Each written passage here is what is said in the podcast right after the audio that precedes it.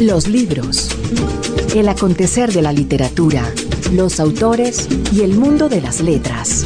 Damos inicio a esta edición de los libros por Radio Nacional, como de costumbre, a esta hora de la mañana o de la noche, dependiendo del horario en que nos esté usted escuchando, vamos a hablar de libros, que es lo que más nos gusta. Literatura, lo que tiene que ver con el mercado editorial, en fin, todo aquello que compete a estos terrenos. Y bueno, esta semana además estrenando Nobel de Literatura, una noticia que llena de alegría al mundo editorial porque nos ofrece la posibilidad de curiosear acerca de una autora en particular, en este caso la bielorrusa Svetlana Alexievich. De ella vamos a hablar un poco más en la nota del editor y vamos a ahondar en torno a su vida y obra la semana entrante. Y estamos aquí justo para hablar de ello, James González, que nos apoya en el Control Master, y Margarita Valencia. Margarita, hola, ¿cómo anda usted? Ay, mi Andrés, buenos días. Margarita ¿Cómo está Valencia, usted? el personaje favorito de los oyentes de los libros. O, buenas noches. Sí, dependiendo, ¿no? dependiendo de a qué horas. Así es, Margarita. Pues bueno, hoy tenemos invitado, como de costumbre,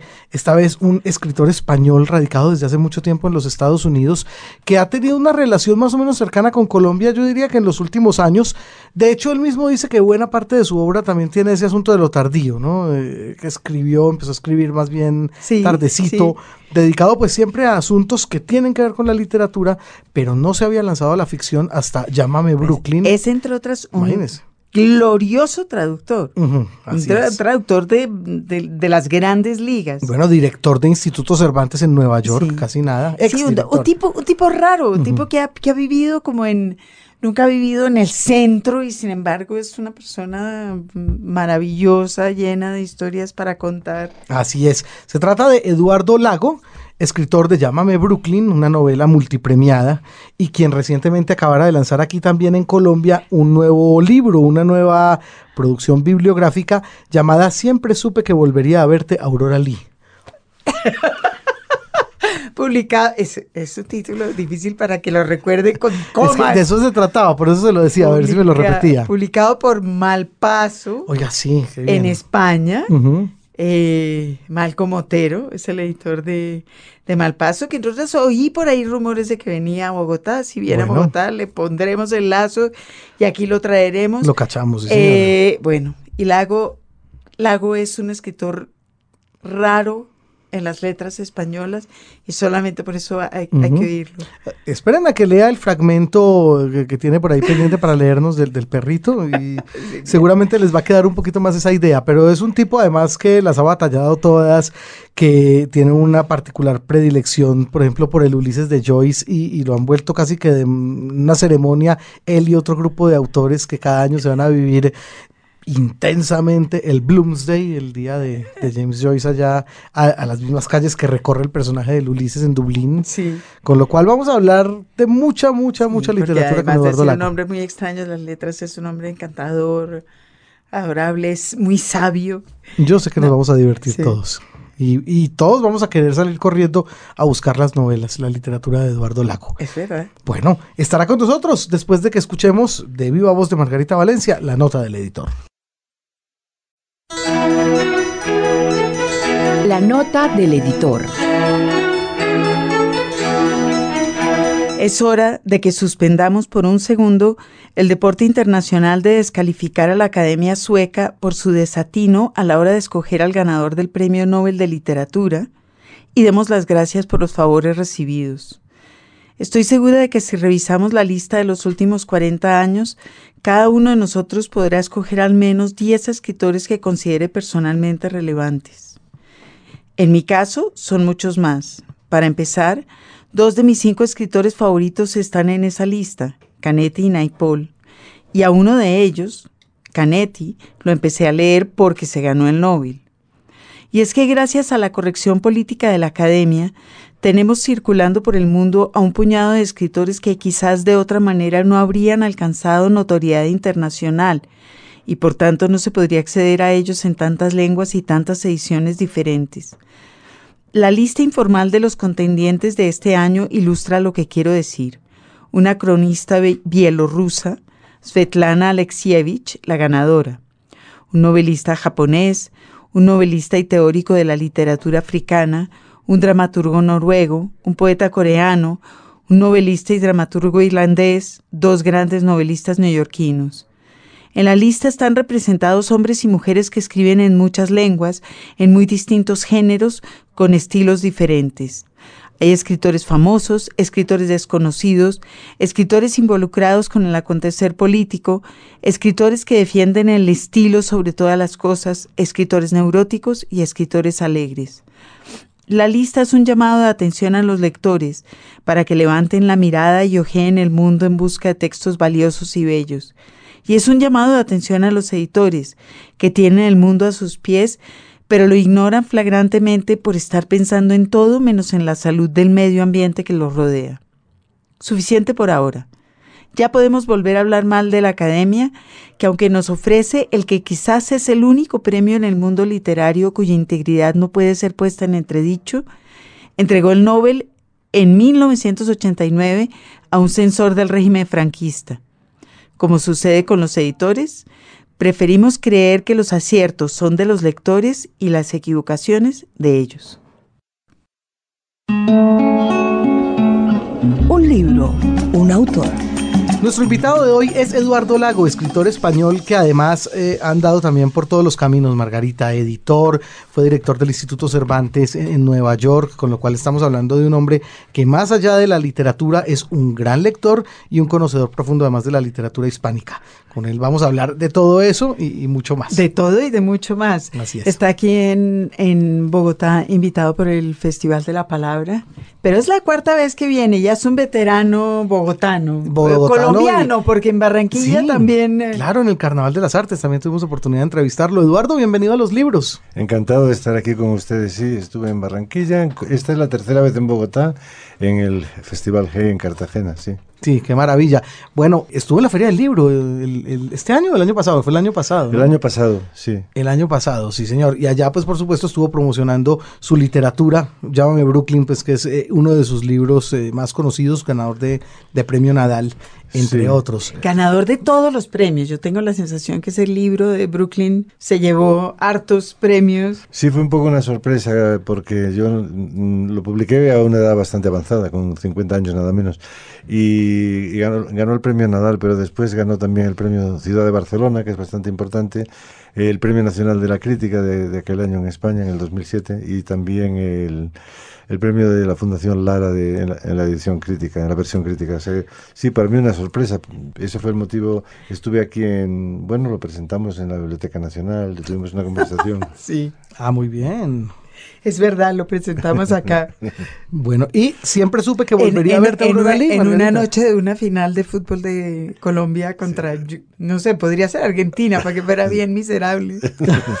no, diga eso, pero igual, dígame que hubo gente. Dígame que. Pues los que habíamos éramos gente. Ah, bueno. no, estoy de acuerdo. No, no, hubiera sido diferente. Yo la recuerdo con mucho cariño porque fue verdaderamente muy especial aquella, situación por la gente que había y la, presentación. Yo, eh, a mí me gustó muchísimo. Si no hubiera sido una presentación normal. Bueno, sí, eso es verdad. Tenía ese componente. Eduardo, ¿qué recuerda usted, digamos, de, de, la infancia en torno a una biblioteca particular o unas lecturas particulares que lo llevaron a usted por este camino? Bueno, yo me acuerdo que cuando yo tenía ocho años mm, había que hacer una carta a los Reyes Magos y entonces yo me dijo mi mamá que, quería, entonces yo le di una lista de libros, entonces me decían mi, mi mamá y mi papá me decían no, pero tienes que pedir juguetes como todos los niños también. Y yo nada, yo de ninguna manera, y solamente le pedí libros. Entonces los reyes llegaron por la noche con sus camellos, como tienen por costumbre, y entonces al día siguiente éramos tres hermanos, había tres hileras de regalitos, y al final de la mía estaban los libros. Pero bueno, me acuerdo de esta anécdota, se me ha quedado grabada para siempre con ocho años. Me acuerdo que uno era Miguel Strogoff. Eso le iba a preguntar ah, yo, ¿qué libros habían? Porque para esperar hasta Reyes para pedirlos, Miguel Strogoff es un buen regalo de Reyes. Miguel Strogoff, pero que era, y otro era, yo no me acuerdo ni de qué sería, se llamaba La Policía Montada del Canadá, que yo me acuerdo que con ocho años había una escena de amor en un salón en que el protagonista besaba a una mujer bellísima, y esa escena la leía muchísimas veces seguidas.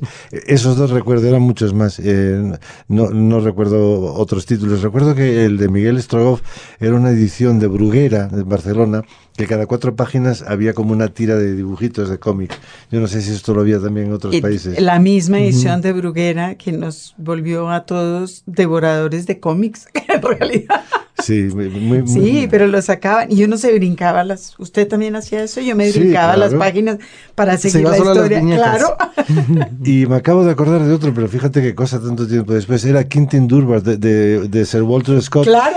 Pero en una editorial que yo no sé tampoco porque esto funciona por todo, era eh, la editorial Pulga, eh, que eran unos libros chiquititos, pero chiquititos de, de, 12 centímetros de alto quizás, y muy delgaditos, o sea que te ponían toda la historia que había contado Walter Scott, pues como en 25 páginas. Y estoy viendo la portada así chiquitito, sí, las que se me ocurrió entonces. Walter Scott ya no lee nadie, ¿verdad? Pues yo creo que, mira, estos escritores son eternos, eh, van y vienen. Lo que yo te digo es que si tú le das a un niño ahora de, no sé, 14 años, una de las historias que esta misma, yo creo que atrapa. Pero bueno, no sé, en eso estamos pensando todos ahora qué está pasando con los hábitos de lectura, ¿no? Claro, pero sí, estoy pensando que, que Walter Scott, que tuvo fue lectura obligada para jóvenes y para niños, por lo menos hasta el 70, desapareció de alguna manera. Ivanhoe. Sí, ah, claro, claro, ese es el fundamental, ¿no? Sí, sí, sí, sí, sí me acuerdo de Vamos a tener que volverlo a poner de moda. Claro. Eh, Eduardo, ¿y esas lecturas lo llevaron a leer más o en qué momento dijo usted, yo quisiera ser uno de estos señores que escribe? Bueno, la relación con la escritura es un poco particular porque también empecé a escribir más o menos por la misma época, pero sabe Dios que escribiría yo, ¿no? Yo lo que recuerdo es veraneando en el norte de España, en Galicia, en la ciudad de La Coruña con mis padres, que con 14 años quemé un montón de cosas que había escrito sabe Dios que habría ahí, no tengo ni idea, me imagino que sería espantoso, ¿no? Pero bueno. Pero, eso, es un gesto muy de escritor. Ah, sí. Pero ah. recuerdo la cocina de, mi abuela, ¿no? Eh, la casa de, mi abuela.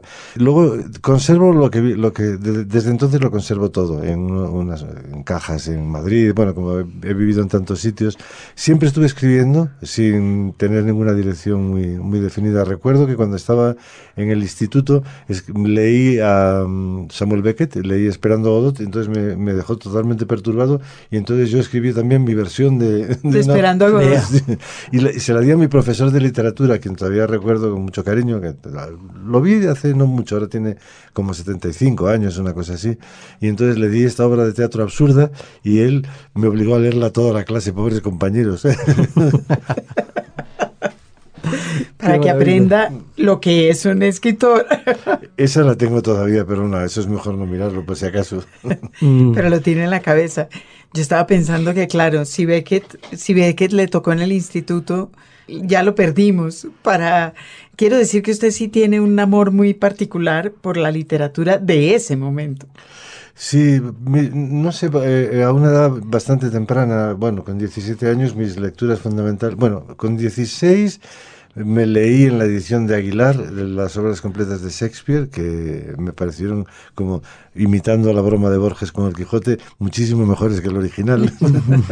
Eh, pero bueno, eso es lo que leía. Y Kafka, eh, eso, te, te deja una huella en la imaginación y en la manera de escribir para siempre. Los cuentos kafkianos ah, los escribí poco después de esa obra de teatro y ahí es cuando este profesor mío, recuerdo el nombre, Juan Manuel Vázquez Sentí, era de Málaga él, me dijo, usted tiene que ser escritor, me dijo él. Pero y yo seguí escribiendo toda la vida, pero lo que pasa es que tenía una relación muy complicada con el hecho de publicar. No complicada en el sentido de que fuera algo que me torturara o que yo sufriera, sino que no lo tenía en mente. Sin embargo, me reclamaban constantemente como traductor. Desde muy temprano publiqué traducciones. Recuerdo que eh, con 19 años me pidió un señor, José María Martín Triana, experto en Joyce, ya falleció, tenía una editorial independiente en Madrid que se llamaba Ediciones Felmar y publicaban cosas muy lindas y muy poco frecuentes o relativamente como Michaud, eh, libros así, ¿no? de opio, de ¿cómo se llamaba el francés este? Bueno, todos estos libros, eh, y, entonces me dijo que si quería traducir, porque teníamos una revista en la Universidad Autónoma de Madrid y que si leyó un articulito, algo que escribiría yo allí, una cosa, y me, me propuso traducir a Christopher Isherwood una novela que se llama Mr. Norris Changes Trains. Es, eh, digamos que, el compañero de lo que después sería eh, las historias de Berlín, que se ven todas reflejadas en la película Cabaret. Pero claro, ahí tuve una me cambió para siempre. La traducción para mí es muy importante porque me di cuenta de que mientras uno escribe hace lo que le da la gana, pero cuando uno traduce tiene un amo que dice esto es lo que yo he escrito y tú no puedes modificarlo mucho. Y era muy divertido porque recuerdo que se publicó tal cual, pero recuerdo que un capítulo, por ejemplo, los diálogos eran con un guioncito cuando, para marcar quién habla, y en otro eran como en comillas, como en inglés, pero todo en el mismo libro, salió así. Pero sin embargo, eh, esta edición le llamó la atención a este señor y me siguió pidiendo cosas, de manera que he publicado siempre traducciones. ¿Cómo llegó usted a, a tener la, la habilidad para traducir a Isherwood a los 20 años, habiendo sido educado en Madrid? Lo pregunta Margarita, que es también experta traductora. Ah, no, pero no era, no había muchos. Pregunta entre colegas, claro. No había muchos angloparlantes. No, pertenecía, por mi edad, pertenecía a la generación que era la primera que en los institutos en España de enseñanza media todo el mundo estudiaba francés. Y luego, justamente cuando me tocaba a mí, eh, era la primera vez que algunos estudiaban inglés, pero eran verdadera minoría. Digamos, una de las, de las amistades más importantes literarias y, humanas también en mi vida es con Enrique Vilamatas, ¿no? Pues eh, es muy interesante, cuando yo lo conocí después, en la época del instituto, él representa, eh, es unos años mayor que yo, toda esta generación que toda su educación y toda su visión literaria del mundo es francesa, ¿no? Y entonces eh, empecé por ahí, pero se lo debo a mi mamá. Se lo debo a mi mamá que se empeñó en mandarme todos los veranos a Inglaterra muy, muy pequeñito, con familias. Se empeñó. Entonces eso cambió las cosas. Claro, em, era muy interesante porque era una época muy difícil de España, con la dictadura y, todo eso. Y claro, yo asombrado recuerdo que con 16 años irse de un sitio como España, que luego en los años de la universidad estábamos obsesionados con Franco, claro, pues ir de repente a un lugar como Inglaterra es que simplemente por osmosis de libertad, ¿no? Una cosa muy extraña. ¿Y lo mandaban a Inglaterra o a Irlanda? No, Inglaterra. ¿A dónde? pues un pueblito que se llama Worthing, que está muy cerca de Brighton, y donde tenía casi una segunda familia. Me gustaba muchísimo. Claro. Y ahí surge también de alguna manera, ya que está usted en contacto con un experto en Joyce, ese interés también que le conocemos tanto a Eduardo Lago en torno al Ulises. Bueno, ahí volvemos a las locuras de... Es que claro, estas cosas nos pasan sin que uno las elija, no se sabe bien por qué.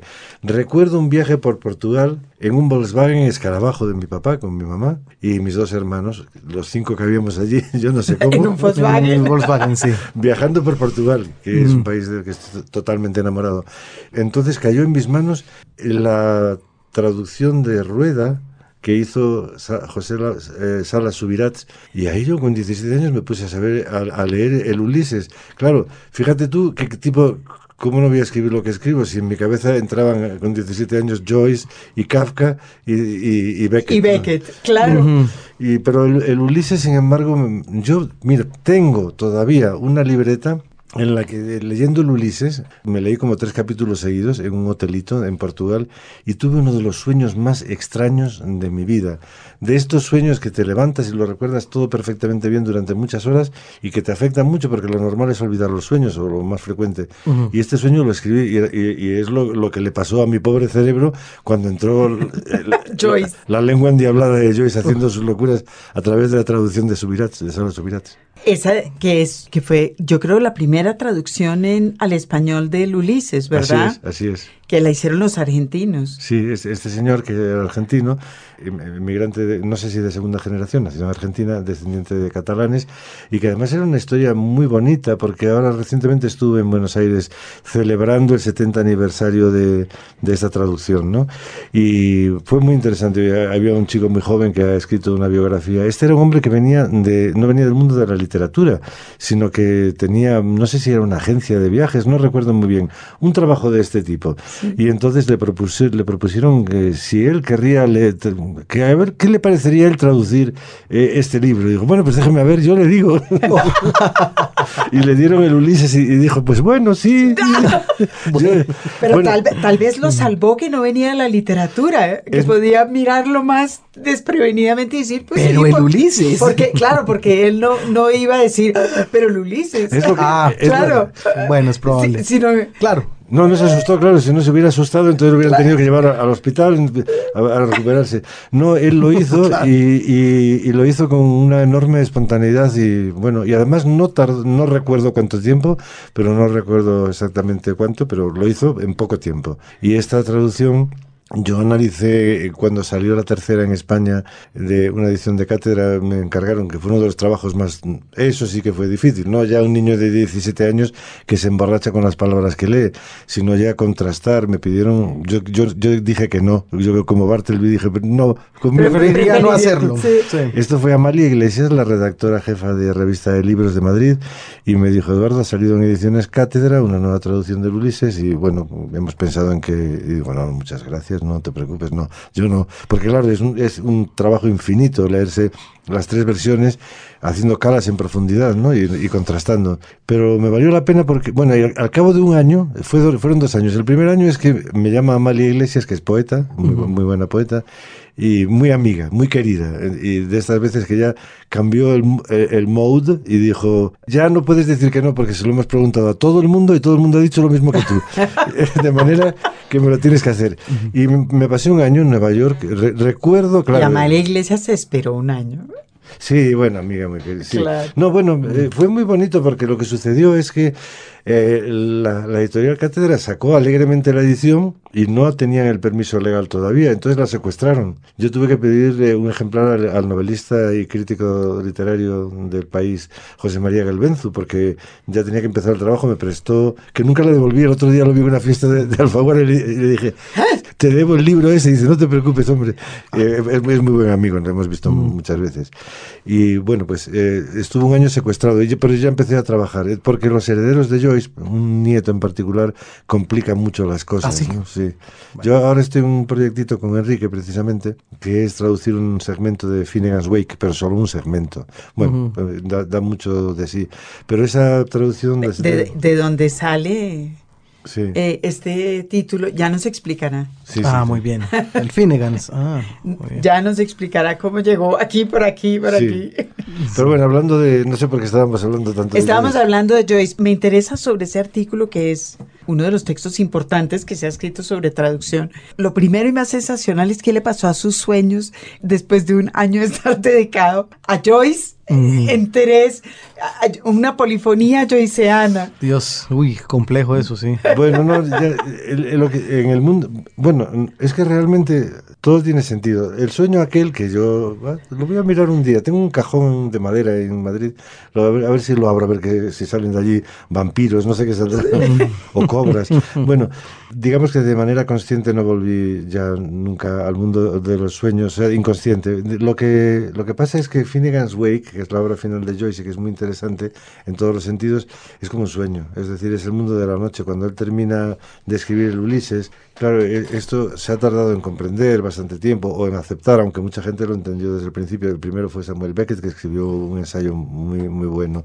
que lo entendió, pero vamos, que alguien como James Joyce que es un grande entre los grandes, de los más grandes, de los, si ponemos cinco o seis, tiene que estar él, con Shakespeare, con Dante, no sé, que él dedicara 17 años de su vida eh, a un proyecto no es que estuviera loco y que escribiera frases sin saber por qué, sino que es un proyecto de integrar todas las lenguas universales, hay más de 80 lenguas ahí. Entonces, con, con Enrique lo que estoy haciendo, lo que se me ocurrió es que hay un capítulo de Finnegan's Wake que se llama Analivia Plurabel, y es el capítulo 8 donde hay algo más o menos parecido a un personaje, no mucho, pero bueno, un principio femenino que es el principio del agua, el principio fluvial de los ríos, el río Liffey que pasa por, por Dublín, unas lavanderas que hablan y se dicen cosas, algunas semi-obscenas, inocentes y obscenas a la vez, pero todo muy divertido, y donde en este texto mete todos los ríos del mundo a los que tenía acceso, ¿no?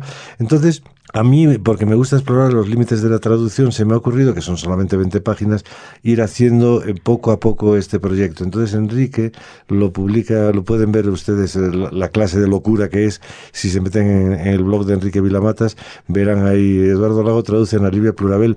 Llevo, me parece que dos años y medio, y no sé si llevo 300 frases, una cosa así. pues es que esto nos lleva además a una, a la asociación temible de caballeros, ¿cómo se llama? De, la Orden del Finnegan's. Eh, los Caballeros de la Orden del Finnegan's, que yo creo que es una iniciativa, bueno, de la cual forma parte, en todo caso, usted, por supuesto. Malcolm. Malcolm. Que es el más, que es el más jovencito, pero que por supuesto va y viene en, eh, en el mundo de Joyce. Vilamatas. Sí. Y alguien más. Sí, somos ocho escritores en total. Antonio Soler, y luego Jordi Soler, que no, que no son nada, pero a partir del orden han dicho, bueno, para no confundir a los lectores vamos a decir que somos primos. pero no lo son. Bueno, eh, esto, bueno, el origen de la orden es, bueno, para mí desde lo que dije antes de Joy siempre fue muy importante. Antes cuando me preguntaron qué te gustaría leer, pues me vino sin pensarlo a la cabeza el principio del capítulo ese bellísimo donde está, eh, del mar, donde Leopold Bloom ve a una muchacha jovencísima y se masturba, pero todo es poético, muy poético, ¿no? Entonces siempre ha estado conmigo. Entonces el 16 de junio, que es el día de Bloom, eh, yo siempre, si estaba con unos amigos, decía, vamos a leer un poco en voz alta y luego nos poníamos a beber, ¿no? Cuando, volviendo a lo que me preguntaban al principio, decido publicar y tengo 50 años, entonces es que envío el texto de Llámame Brooklyn, que es un texto que tardo 15 años en hacer. Pero claro, esa es la inmensa libertad. Ayer hablaba con Marcel Ventura, que va a presentar mi libro aquí, y tuvimos una conversación larguísima, entonces él hablaba de la presión de los escritores a los que le dicen, bueno, ya ha pasado año y medio, ya, ¿dónde está tu libro? Y a lo mejor la imaginación tiene otras cosas que hacer, y, o, no conviene, o no hay que forzarlo, o salen de otra manera un poco más artificial. Cuando mm, yo, yo estoy en la universidad donde enseño clases un día nevado, eh, el 28 de diciembre, y recuerdo perfectamente, es un edificio, el edificio de, de artes visuales, recibo una llamada de Barcelona, España, en el móvil, y entonces me dice un tipo, mira, Eduardo Lago, digo, sí, sí, soy yo. llamo desde Barcelona, soy Malcom Motero Barral. Mire, que es que se acaba de, se acaba de reunir el, el, jurado del premio Nadal y hemos elegido su texto por unanimidad, pero nadie sabemos quién es usted, ¿no? y entonces Es que Eduardo, eh, otra vez, nos están faltando muchas patas. Eduardo es también excepcional en eso, es mm. un muy raro español en la diáspora, ¿verdad? Usted vive en Nueva York hace, hace más de 20 años. 27, sí. Bueno, ok. De ahí esa llamada tan extraña y esa explicación de Malcolm. ¿Usted quién es? sí, porque claro, como es con una plica y todo esto, y, dice la ceremonia es el 6 de enero, pero claro, tenía que asegurarse de que iba a ir yo. Entonces, bueno, me, citó para ir a Barcelona, luego hicimos un, lindo trabajo de edición, muy, muy, muy, bueno, la verdad, de ahí surgió una de las amistades fundamentales de mi vida, tú lo conoces, es un, es un, tipo maravilloso. Lo conocemos y lo queremos. Eh, bueno, viene, viene, o sea que aquí lo tendremos en los ah, libros, espero. Yo creo que viene a Colombia en, noviembre, así que... Sí, viene, sí. lo secuestraremos un par de horas. Y gran editor con esto Bueno, es el editor de la última novela de Eduardo.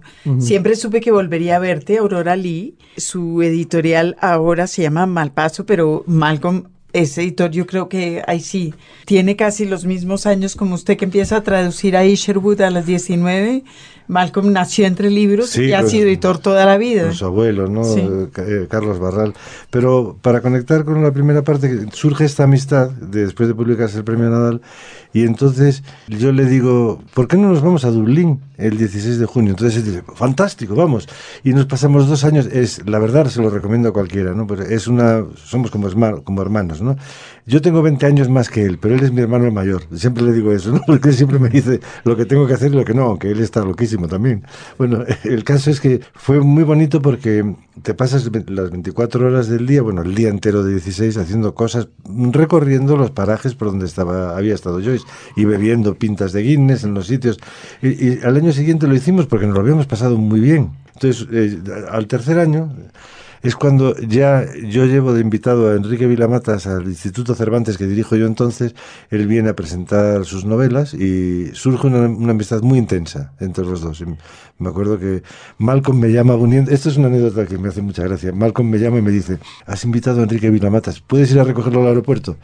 Y dije, no, porque si voy a recoger a todos los escritores, no, no trabajo. No trabajo, claro. Le mandamos un chofer y, dice, no, es que es muy especial y se siente eh, un poco inseguro, eh, hace una excepción. Bueno, entonces fui a, esperar a Enrique Vilamatas al aeropuerto de Nueva York y llegó y me dice él, te lo agradezco muchísimo que hayas venido. Había leído Llámame Brooklyn en el avión, porque es que la última vez que me invitaron a Cervantes fue en Grecia. Y cuando llegué allí, me subí en un taxi y cuando llevaba un poco de tiempo, de repente el taxi se paró y entraron unos individuos muy extraños dentro y yo creí que me querían secuestrar y matar. Pero lo que pasa es que era un taxi colectivo. Pero lo que pasa es que como hablaba en griego yo no sabía nada. Y dije, en Nueva York pensé que directamente me asesinarían. Bueno, después de esto yo le escribí una nota y le dije, mira, Enrique, se me ha ocurrido, te parece parecer una cosa de adolescentes, una cosa muy infantil, ¿por qué no fundamos una orden de caballeros? Esto de que sea de caballeros es bastante eh, curioso, ¿no? Es como si fuera, no sé, una, muy raro, como medieval. Y le dije, pero te parecerá una tontería. Y me dijo, no, no, no, que tontería. Vamos a hacerlo ya. y entonces al año siguiente ya vino él, luego se apuntó este escritor Marcos Giral Torrent. Eh, y después un escritor de Málaga, que es, bueno, catalán, pero que vive en Málaga, eh, José Antonio Garriga Vela.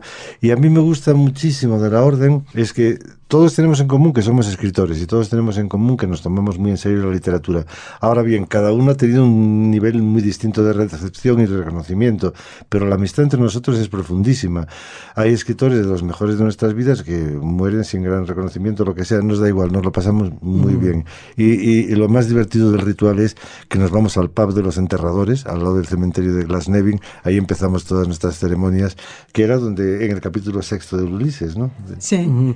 Puede haber un ejercicio literario ahí, digamos, en, determinado momento, Eduardo, de todo lo que ha ocurrido alrededor de, la Orden de Finnegan. Es decir, en cualquier momento puede surgir un libro al respecto. Hemos hecho dos. Ah, Hemos hecho dos, que se, llaman los dos La Orden del Finnegan. Mm. El primero es, bueno, cuando nosotros lo sacamos no se había rescatado esta foto, ahora ya está en todas partes, pero mm. bueno, eh, yo creo que fue en el 2008, sacamos un librito que se llama La Orden del Finnegans, que todavía no estaba completa, y entonces la famosa foto, una fotógrafa que hizo una serie de cuando estaba casada Marilyn Monroe con con, el, sí, con Arthur Miller. Y entonces hay una foto en la que ella está leyendo Ulises, pero ya está terminando. Está al final del libro, sí. está ya terminándolo. Y entonces, bueno, es, eh, yo eh, tuvimos muchas votaciones. Es, bueno, lo que se podría publicar, si sería hilarante, serían los correos electrónicos colectivos que nos intercambiamos. Yo me, me opuse a esta portada, pero perdí estrepitosamente. Y, y se publicó. y luego hicimos una edición muy bonita dos años después en Alfaguara, que también se llama llama la Orden del Finnegans, pero ahí lo que hicimos es lo que estamos haciendo ahora con ustedes, es que contamos cada uno nuestra infancia. Entonces, eh, es, es, cada uno, y somos unas estéticas completamente diferentes. Entonces, este, este libro tiene una portada mm, preciosa que se ve a James Joyce con su nieto, que es el que ahora no deja publicar a nadie. Ah, ah bueno. Pero es una foto muy bonita. Tenemos, tenemos dos libros. Ah, qué bien. Bueno. O sea que está bien, van prosperando.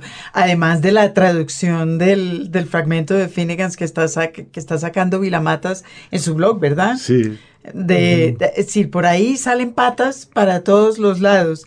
Y salió también en, pero antes de, toda esta orden salió con esa primera, con ese primer texto suyo de comparación de las traducciones del Ulises, un gran premio. Es decir, fue un trabajo horrendo, dificilísimo y curiosamente, porque eso no pasa, los lectores se dieron cuenta de que había sido un trabajo sensacional y ese ensayo suyo recibió, recibió un premio importante, ¿verdad? El premio Bartolomé Márquez de la crítica, eh, por excelencia eh, al mejor artículo del año, ese año lo ganó Vargas Llosa, el mejor libro de ensayos de, crítica, pero en, la especialidad de, de, artículos fue, fue este, bueno, fue para mí muy importante. Pues, me llevaron a Barcelona y allí conocí. Estaba en el jurado Eduardo Mendoza, Félix de Azúa, estaba Cabrera Infante, estaba Luis Goitisolo, en fin, un jurado de honor.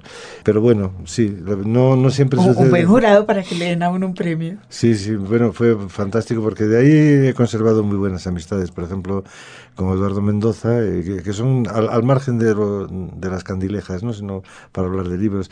Pues él me mandó, eh, tú sabes de lo que te voy a hablar, cuando le conté lo que estaba haciendo con la isla de, de Selkirk, Sí. él me mandó un librito sobre la isla de Juan Fernández. eh, muy, que- Hecho por él. No, no, él no, no, que tenía Ah, ok, en, en su que biblioteca. tenía su biblioteca. Que este es el proyecto en el que estoy metido ahora, que resulta que hay como 20 libros sobre la isla de Juan Fernández. Yo creía que Franzen se creía que había sido el primero, y yo luego creí que era yo, pero hay muchísimos. Y todo esto sobre dos, eh, dos metros cuadrados de isla, que ya, ya llegaremos allá, que es el proyecto en Sí, que Eduardo sí. está metido ahora. Con ese premio al artículo de las que comparaba las traducciones de Joyce, ¿no fue un poquito como un regreso a España? Usted ya llevaba en ese momento un tiempo largo viviendo en Nueva York, ¿verdad? Sí, pues fíjate, yo fui a Nueva York en 1987 y el premio este debió de ser el 2002, creo. Bueno, a mí me pasa una cosa, yo varias veces he intentado volver a España eh, y, y tengo una teoría al respecto, es que, y, y la culpa la tiene Nueva York. Nueva York decide cuándo te vas y si te da permiso o no. Sí. Y, y también a muchos amigos míos los ha echado. Dice, bueno, ya está, vete. Ya, Ya. suficiente. Entonces, es una cosa que realmente a alguna gente se le pone tan difícil la vida allí. A mí me ha ocurrido justamente lo contrario, porque me dieron una cátedra de excelencia en la Universidad Carlos III en el año 2000, no me acuerdo, 8, sí, o 10, no me acuerdo muy bien.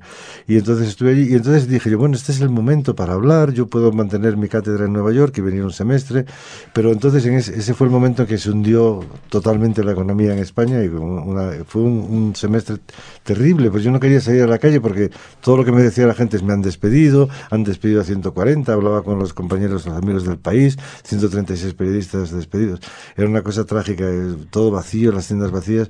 Bueno, de manera que cuando decía, sí di conferencias en, la- en las universidades, ¿no? Porque tenía yo mucho interés.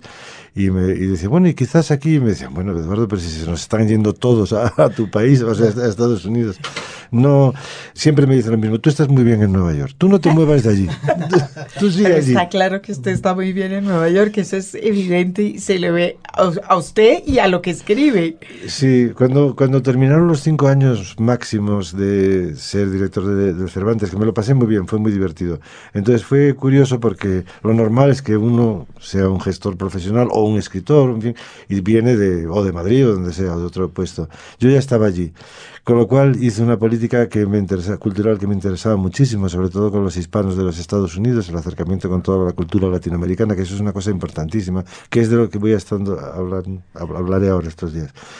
Entonces, cuando se terminaron esos cinco años, la directora me dijo, bueno, hay varias sedes, ¿te interesaría en Europa? Y yo, no, mi lugar está en Nueva York. No, no, no solamente por porque no quería cambiar de trabajo y hacer un trabajo de gestión cultural solamente, sino porque la ciudad eh, me cambió. O sea, yo le debo a Nueva York todo, le, le debo ser escritor realmente público, ¿no? Porque esa novela de la primera es 15 años de mi historia en Nueva York. Reconstruyo la historia de, de la ciudad. A eso iba. Llámame, llámame Brooklyn, que lo tenemos aquí. Esta fue su primera novela publicada. Sí. Ya dijimos que además eh, premio Nadal, etcétera, etcétera. Pero fue una novela, es una novela que se, que, se le ve, es decir, el trabajo y que se le ve que no es española, es, concebida con otra, con otro marco literario, quizás. Sí, es muy interesante el premio Ciudad de Barcelona. Cuando me lo dieron, eh, te dan, te dicen por qué, te dan, te dan las razones. Entonces, aunque no me voy a acordar exactamente de las frases, decía, por traer al mundo de las letras en castellano las técnicas últimas de la novela norteamericana, algo así. Esa es la idea, no sé si lo estoy diciendo exactamente bien. Claro, hay una parte muy importante, otra pata que falta es que desde que estoy en Nueva York he tenido la inmensa suerte de entrevistar a los grandes de la literatura norteamericana. Eso es un privilegio que, vamos, es como si me tocara la lotería. Yo me acuerdo que estaba en México de vacaciones y cuando, eh, hace muchos años, cuando uno iba a un café internet a ver si tenía mensajes.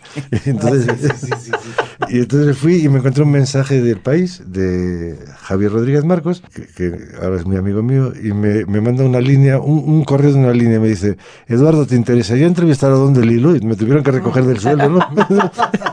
a este señor que le pasa que se ha caído al suelo. Claro, imagínate lo que significa. Luego lo he entrevistado más veces. Recuerdo con mucho agrado que pasé un día entero con Norman Mailer cuando era muy mayor ya y tenía una energía, tenía que caminar él con dos bastones. Y le dije yo de parte de un amigo mío, mire, le quieren invitar en España. Y me dice, él con dos bastones y 85 años, me dice, yo sí, es que mi mujer, que tenía 20 años menos, no sé si va a poder. Entonces, son momentos realmente únicos los que pasé con... Es un privilegio porque te, dejan una huella muy, muy profunda. Claro, pero en ese momento, básicamente todas esas entrevistas han sido para el país, ¿verdad?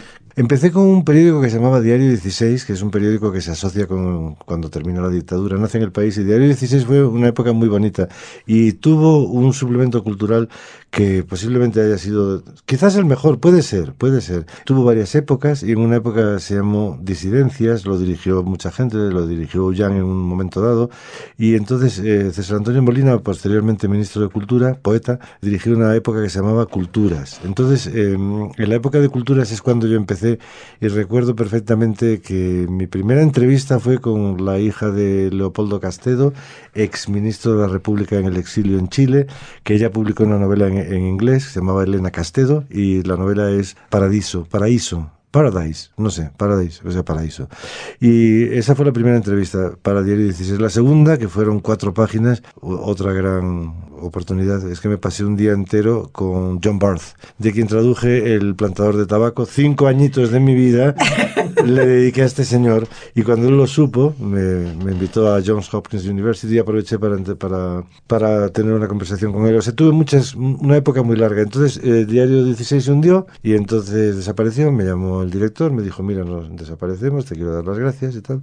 Y yo llamé al país, pero sin conocer a nadie, llamé al país y le dije, mire, soy Eduardo Lago y, y pasan aquí muchas cosas que no, que no las cuenta nadie, yo si quieres se las cuento. Y eh, el director era Arguindey. Y me dijo, ah, pues muy bien, pues, perfecto.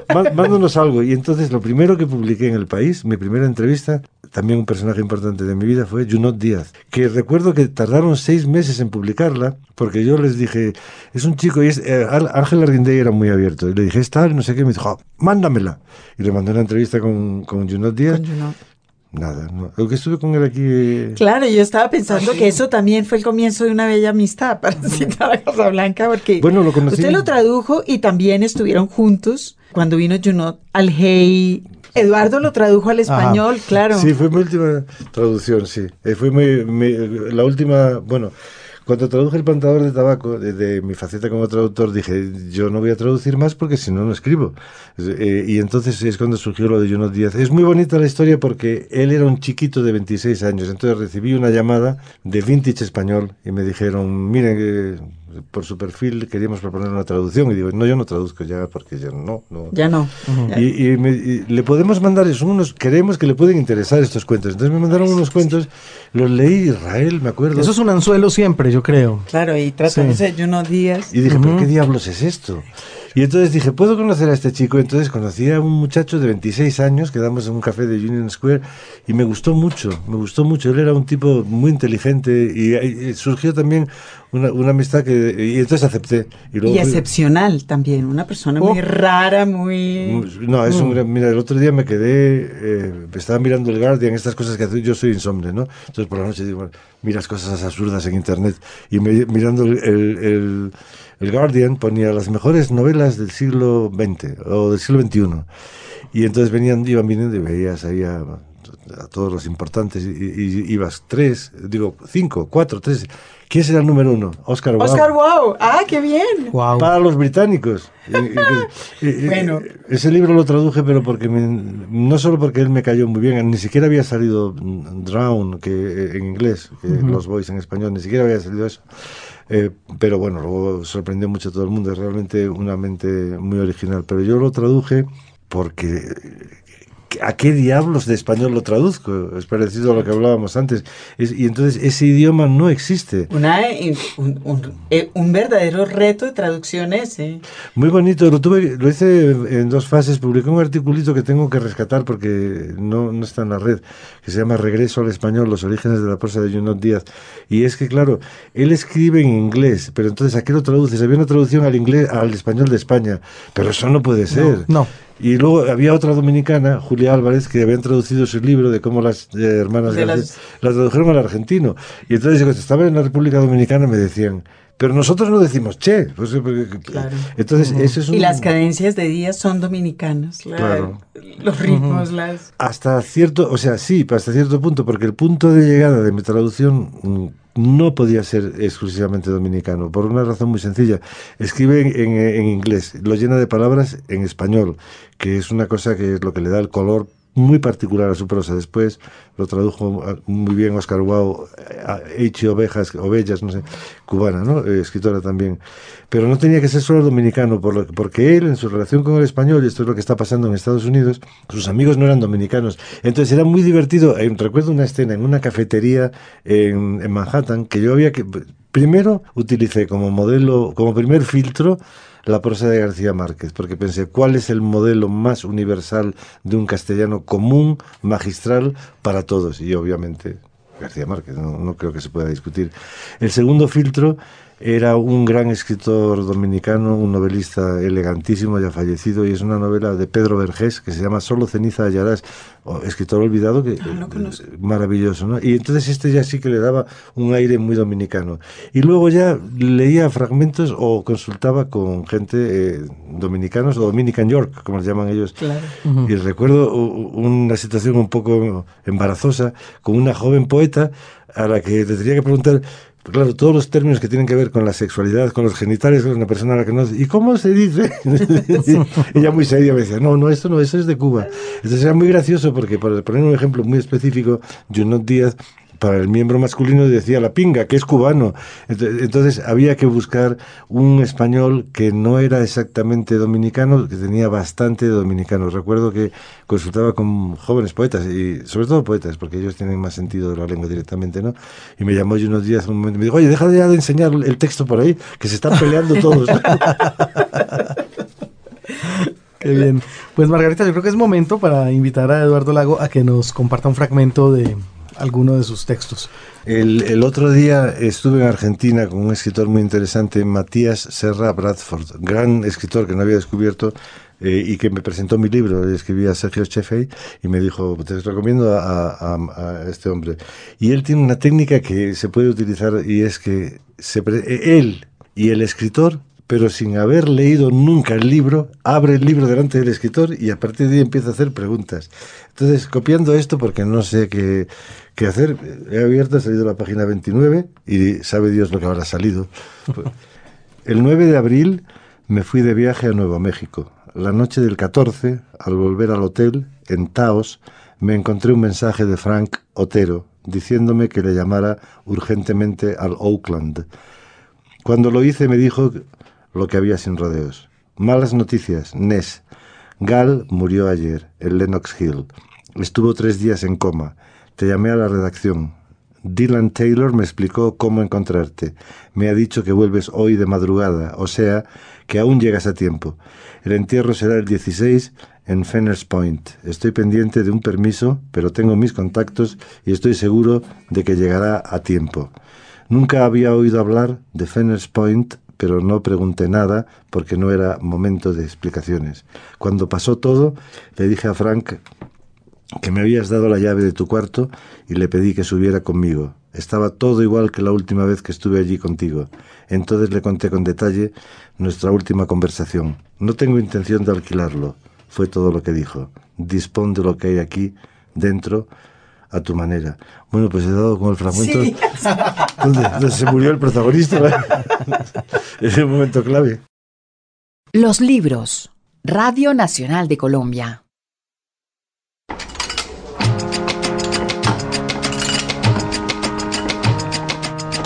Así anda el mundo editorial.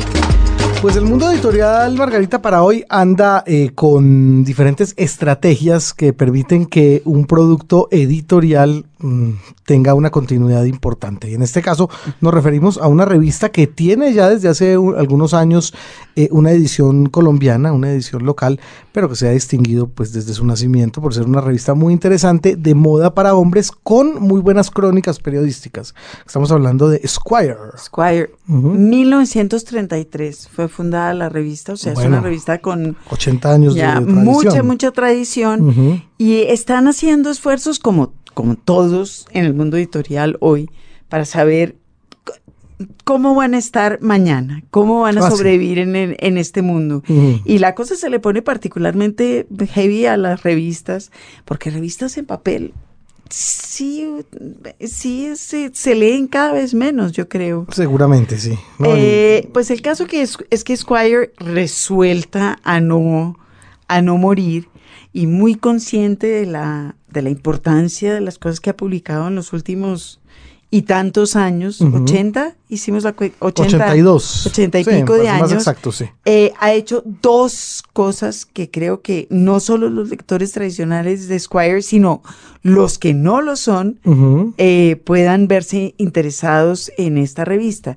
Por un lado, lanzaron Squire Classic, un Mm. archivo en el cual incluyeron 50 mil de los artículos que la revista ha publicado desde que, desde que se fundó y que incluyen textos de Fitzgerald, de. Hemingway, de Joan Didion, de Cormac McCarthy, de Philip Roth, de Joyce Carol Oates, en fin, todos. Vale 5 dólares al mes. Está buenísimo eso. Sí. Ellos dicen que eso es lo que vale tomarse una cerveza al mes. Sí, sí, en realidad Bueno, entonces él dice, por una cerveza al mes, usted tiene acceso al archivo de estas 50 mil artículos que han aparecido en la, en la revista a lo largo de los sí. años. Qué bárbaro, muy bien pensado. Buena estrategia. Pues muy bien pensado eso. Y una segunda que a mí me gusta todavía más, pues porque además es como se copia de nosotros. Mm, totalmente, sí, sí. Vieron que en Radio Nacional estamos sacando podcast y decidieron que por ahí era Dijeron, hombre, qué, qué, qué buena idea. Totalmente. Bueno, Ah, podcast, pues resolvieron sí. sa- sacar con, eh, con una emisora de radio pu- de, también pública de radio un podcast em, manejado por David Brancaccio que en cada uno de los episodios discute uno de estos artículos famosos de Esquire. Ah, muy bien. O sea, un podcast absolutamente literario, muy en el corte eh, del, del Guardian, del New Yorker y de todos los podcasts que están apareciendo cada vez más en la Mm. red y que funcionan maravillosamente bien. Porque es el tipo de productos que la gente puede oír, puede caminar y oír, puede montar en bicicleta y oír, y son bonitos y son interesantes. Entonces, esas dos cosas está haciendo Squire para sobrevivir y yo creo que son ambas muy buenas ideas y que les irá muy bien. Los mantendremos informados. Pero muy bien pensado. Eh, tenemos que tener por ahí también en la lista, Margarita, entonces a- al director de Squire Colombia, un día estos para traerlo Ah, por acá, que nos hable del tema, nuestro querido amigo Pacho Escobar. muy bien. O sea que ojalá pronto. Si nos escucha, ya lo sabe, Pacho, que aquí lo estamos. que estamos citando. invitándolos, sí. Sí, señora. Y siguen pasando más cositas en el mundo editorial también. Margarita. Bueno, esto sí es una convocatoria que queremos hacer a todos nuestros eh, oyentes y que nos copiamos del Guardian. Ah, muy bien. También nosotros nos copiamos, que no se diga. Nosotros nos copiamos del Guardian. Eh, resulta que el 8 de octubre se celebró el Día Nacional de la Poesía en Gran Bretaña Ujú. y el periódico inglés The Guardian invitó a sus lectores a celebrarlo haciendo lo siguiente. Nos proponemos a nuestros oyentes que hagan exactamente lo mismo, Ujú. que graben, se graben a sí mismos leyendo un poema dedicado a un ser amado. Ay, pero bonito, claro. Que se, sí, que, que se lean, se graben y nos lo envíen. O, o si quieren escribirnoslo nomás y nos lo envían escrito, también puede ser. También puede ser porque Sí. nosotros somos de, de la vieja radio colombiana, le dedica Bueno, fulanito a fulanito. Exactamente, sí, como la doctora Corazón. Pero sobre todo, ojalá lo, lo grabaran. Sería registro de sus voces. que lo grabaran y dijeran, tienen que decir quiénes son, a quién le dedican el poema y por qué, y qué poema le van a dedicar. Bueno, eso sería maravilloso. Pues para recibir eh, estos, eh, estas comunicaciones, para participar con nosotros con su poema aquí en los libros, pues pongo a disposición mi correo electrónico, que es jmonsalve, de Jaime Monsalve, jmonsalve arroba rtbc.gov de gobierno con b. Repito entonces, jmonsalve arroba rtbc.gov Punto co. ¿Sí quedó como clarito? Quedó clarito y si no, igual sí. eh, lo, lo mandamos por Twitter. También lo voy a poner por Twitter, eh, obviamente. para, para que lo vean y, lo copien. Entonces, es así, un poema que ustedes quieran dedicar a alguien a quien quieren, a un ser amado, eh, con, con su nombre, al nombre de la persona a quien se lo dedican, por qué se lo dedican y cuál es el poema. Claro. Bien. A propósito del Día de la Poesía, entonces. a propósito del Día Nacional de la Poesía, que en, que en este caso, si nuestros oyentes eh, nos cogen la caña, serán unas semanas de la poesía y estará muy bien. Claro. Los libros. Radio Nacional de Colombia. Un libro, un autor. Estamos aquí en los libros con Eduardo Lago, autor de Llámame Brooklyn y de Siempre supe que volvería a verte Aurora Lee. Par de novelas, las que tienen que ver con este hombre que se ha encargado de traducir, que ha sido gestor cultural en el Instituto Cervantes de Nueva York, que allí fomenta una cátedra donde lo hispanoparlante y, y lo angloparlante se, unen de alguna manera. Y justamente dentro de esa dinámica, Eduardo, le quería preguntar por la, por la enciclopedia, por la enciclopedia hispana que se encargó usted de, mm, eh, de alguna manera, fomentar cuando, cuando estuvo como director del, Cervantes en, Nueva York. Esta es otra anécdota. Mira, no me acordaba, pero es muy bonita. Eh, me vino a ver em, Humberto López Morales, que es un venerable profesor, eh, filólogo, que me vino a conocer y a saludarme y me trajo de regalo la enciclopedia del español en el mundo, que era un volumen gigantesco de estos que gracias a Internet no hay que fabricar ya. Entonces me lo regaló y, dije, ¿y, cuánto le dedica a Estados Unidos? Y entonces lo voy a mirar y le dedicaba como 16 páginas, 12. Y le dije yo, don Humberto, ¿usted cree que lo que está pasando en el español con el español en Estados Unidos se puede explicar en, en 12 páginas. Él, tenía entonces 73 años más o menos, se me quedó mirando muy fijamente y me dijo, tienes toda la razón. Y dos años después salía la enciclopedia en español en el mundo que él invitó como unos 200 especialistas. Claro, el español en Estados Unidos o Estados Unidos, donde los lugares se llaman Nevada, Colorado, Las Vegas, Los Ángeles. ¿Por qué? y que en 1848, en el Tratado de Guadalupe Hidalgo, México vende por 15 millones de dólares la mitad o más de su territorio nacional. A partir de ese momento se quedan encerrados millones de hispanohablantes y lo que está pasando ahora con el miedo que le tienen, lo que decía yo unos días en una conversación conmigo sobre lo que pasa con los hispanos, 150 años de historia, periódicos, lo que sigue sucediendo ahora, la literatura que está surgiendo, el maridaje con el inglés, el cine, la música la costa oeste, todas las las identidades culturales que se mezclan. Solamente en Nueva York está Columbia Heights, no sé, eh, en Washington Heights los dominicanos. Toda la historia de los puertorriqueños y lo distintos que son los de la isla. son, y más, y más, y más. Y es que esto no, no, lo ha hecho nadie. Entonces, este hombre que tiene una capacidad de trabajo extraordinario reunió a 200 especialistas y yo se lo dije así, hizo una, hizo una enciclopedia fascinante que, como le dije yo, don Humberto, esto está obsoleto ya. porque desde el día que se publica, porque lo que está pasando con el español, esa velocidad es de vértigo. E, es uno de los motivos por que yo no, jamás me iría de allí, porque es que es como estar siendo testigo privilegiado de un fenómeno fascinante. Qué barbaridad.